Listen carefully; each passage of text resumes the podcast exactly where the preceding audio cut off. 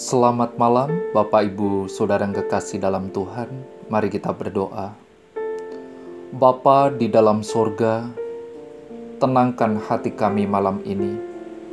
Kami kembali akan belajar firman-Mu dalam nama Yesus. Amin. Tema malam hari ini, Yesus berdoa.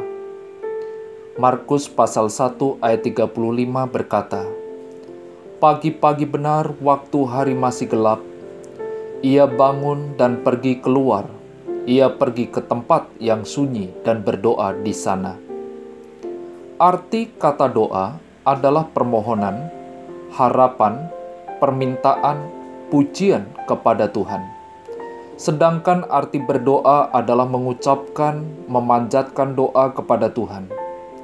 Kita juga pernah mendengar doa adalah nafas kehidupan orang percaya kepada Tuhan. Maka, jika kita mengaku percaya tetapi tidak berdoa, itu berarti mati. Doa sarana yang sangat penting bagi orang percaya untuk berbicara atau berkomunikasi dengan Tuhan.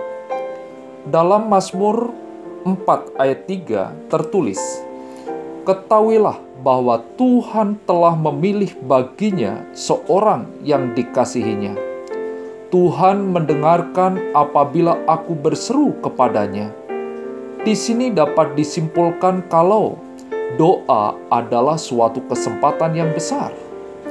Di bagian lain dalam Ibrani pasal 4 ayat yang ke-16, Sebab itu marilah kita dengan penuh keberanian menghampiri tata kasih karunia, supaya kita menerima rahmat dan menemukan kasih karunia untuk mendapat pertolongan kita pada waktunya. Ayat ini lebih mempertegas maksud dari berdoa.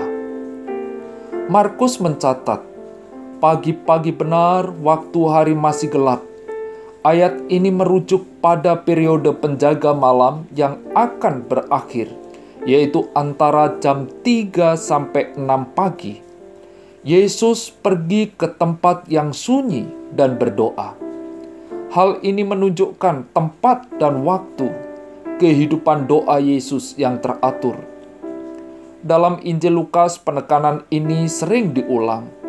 Dalam Injil Markus, hanya ada tiga kali Yesus berdoa di ayat 25 pada saat Yesus memberi makan 5.000 orang dalam Markus 8 ayat 6 dan di Getsemani di Markus pasal 14 ayat 32 sampai 42.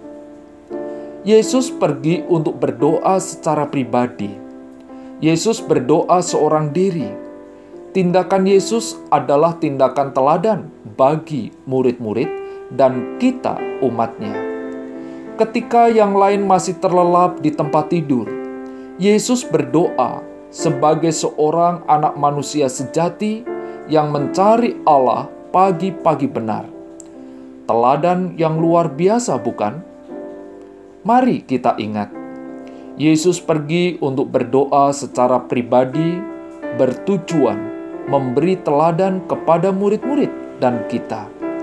Di tengah-tengah kesibukan pelayanan, Yesus berdoa. Mengapa Yesus berdoa? Sebab Doa adalah saat berkomunikasi dengan Bapaknya. Melalui doa, Yesus menyatakan relasinya dengan Bapa sangat intim. Yesus menyatakan ketergantungannya sangat penting. Begitu juga ketika kita berdoa.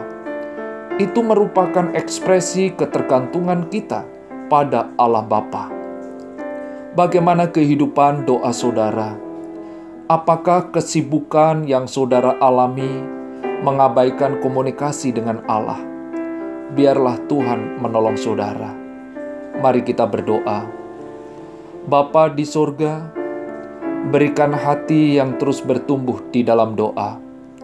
Sebab melalui doa, hidup dan hati kami disegarkan. Melalui doa, kami memulihkan komunikasi dengan Tuhan Tolonglah itu boleh menjadi kebiasaan kami mulai hari ini. Di dalam nama Yesus kami berdoa. Amin.